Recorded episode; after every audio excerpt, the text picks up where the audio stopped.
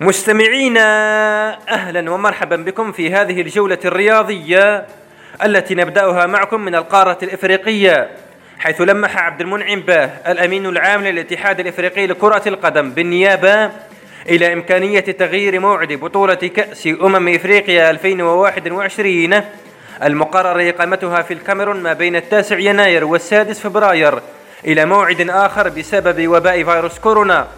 وأكد باه في حديثه إلى الصحفيين عبر منتدى واتساب. Afrique Football Media إلى أن الكان القادم في الكاميرون سيقام حتى الآن في موعده والسبب الوحيد الذي قد يؤدي إلى تغييره هو استمرار أزمة كورونا خلال العام الحالي وهو ما قد يؤثر على رزنامة التصفيات على حد تعبيره. إلى منطقة الخليج العربي حيث قررت اللجنة الأولمبية القطرية يوم السبت تمديد إيقاف الأنشطة الرياضية المحلية حتى الرابع عشر أبريل المقبل. وقالت اللجنة في بيان لها نشر على صفحتها الخاصة بموقع التواصل الاجتماعي تويتر تماشيا مع الإجراءات الوقائية التي اتخذتها دولة قطر للحد من انتشار فيروس كورونا كوفيد 19 قررت اللجنة الأولمبية القطرية تمديد إيقاف جميع الأنشطة الرياضية المحلية حتى الرابع عشر أبريل 2020 وذلك حرصا على سلامة جميع الرياضيين والمشاركين. وفي القارة الأوروبية العجوز ألمح رئيس الاتحاد الأوروبي لكرة القدم ألكسندر تشيفرين إلى ثلاثة مواعيد محتملة لعودة النشاط الكروي في أوروبا بعدما توقف بسبب تفاقم أزمة فيروس كورونا المستجد. وأشار تشيفرين إلى أن الاتحاد الأوروبي يعمل حاليا مع الاتحادات الوطنية بشأن الموعد المحتمل لعودة أنشطة موسم 2019-2020 من الدوريات الأوروبية. وقالت شيفرين في مؤتمر صحفي يوم السبت الماضي في الوقت الحالي لا أحد يعرف متى سينتهي هذا الفيروس. مضيفا نعمل على الخطة الأولى والثانية والثالثة والتي قد تشهد العودة في منتصف مايو أو في يونيو أو في منتصف يوليو. وختم قائلا لكن إذا لم نتمكن من العودة في أي من تلك المواعيد فإن الموسم على الأرجح لن يكتمل. ومن كرة القدم إلى عالم المحركات السريعة حيث رأى ماتيا بينوتو مدير فريق فيراري الإيطالي للفورمولا 1 أن تأخر انطلاق بطولة العالم 2020 بسبب فيروس كورونا المستجدة قد يعني أن منافسات الفئة الأولى ستمتد حتى مطلع العام المقبل. وقال بينوتو في تصريحات لشبكة سكاي إيطاليا الرياضية لقد قررنا أن نمنح الاتحاد الدولي للسيارات حرية مطلقة بشأن الجدولة وتابع قائلا نحن ندرس خيارات عدة إذا أقمنا سباق تلو الآخر يمكن أن نجري سباقين أو ثلاثة في يناير المقبل. محطتنا التالية مع معشوقة الجماهير الأمريكية كرة السلة.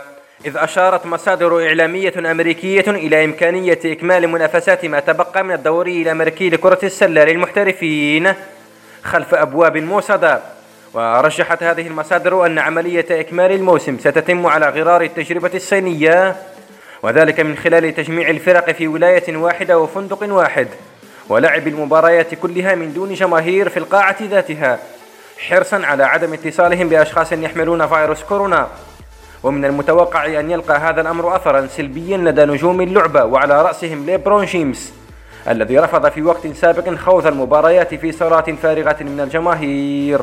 ومن كرة السلة إلى رياضة الجولف حيث قالت صحيفة نيويورك بوست يوم الجمعة الماضي إن بطولة أمريكا المفتوحة للجولف المقررة في وينجد فوت في مامارونيك بنيويورك ما بين الثامن عشر والحادي والعشرين يونيو المقبل تأجلت إلى موعد لاحق بسبب مخاوف انتشار فيروس كورونا.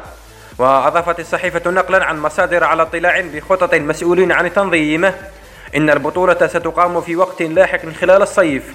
وفي نفس المكان مستمعينا نختتم جولتنا الرياضية معكم بهذا الخبر.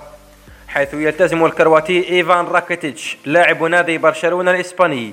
يلتزم حرفيا بالإجراءات التي أعلنتها الحكومة الإسبانية وتقييد حركة خروج الناس من المنازل. وأوضح الدولي الكرواتي لقناة برشلونة الرسمية أنه بدأ يتحضر لاحتمال الإغلاق الشامل بعد ذهاب ثمن نهائي دوري الأبطال الشهر الماضي ضد نابولي.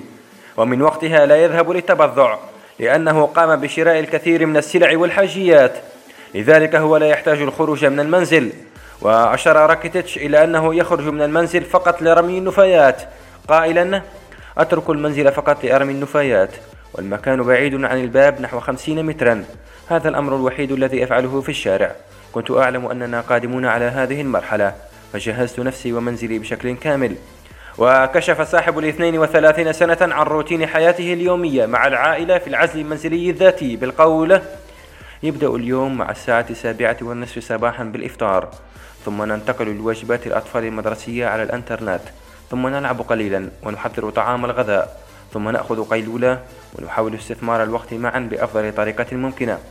ولخص حياته اليومية في العزل المنزلي الذاتي بالقول نحن مدرسون صباحا وأطفال نلعب معهم باقي اليوم. إلى هنا تنتهي جولتنا الرياضية معكم. نشكركم مستمعين على حسن متابعتكم. وتقبلوا تحياتي عبد الرحمن بن شيخ لراديو صوت العرب من أمريكا.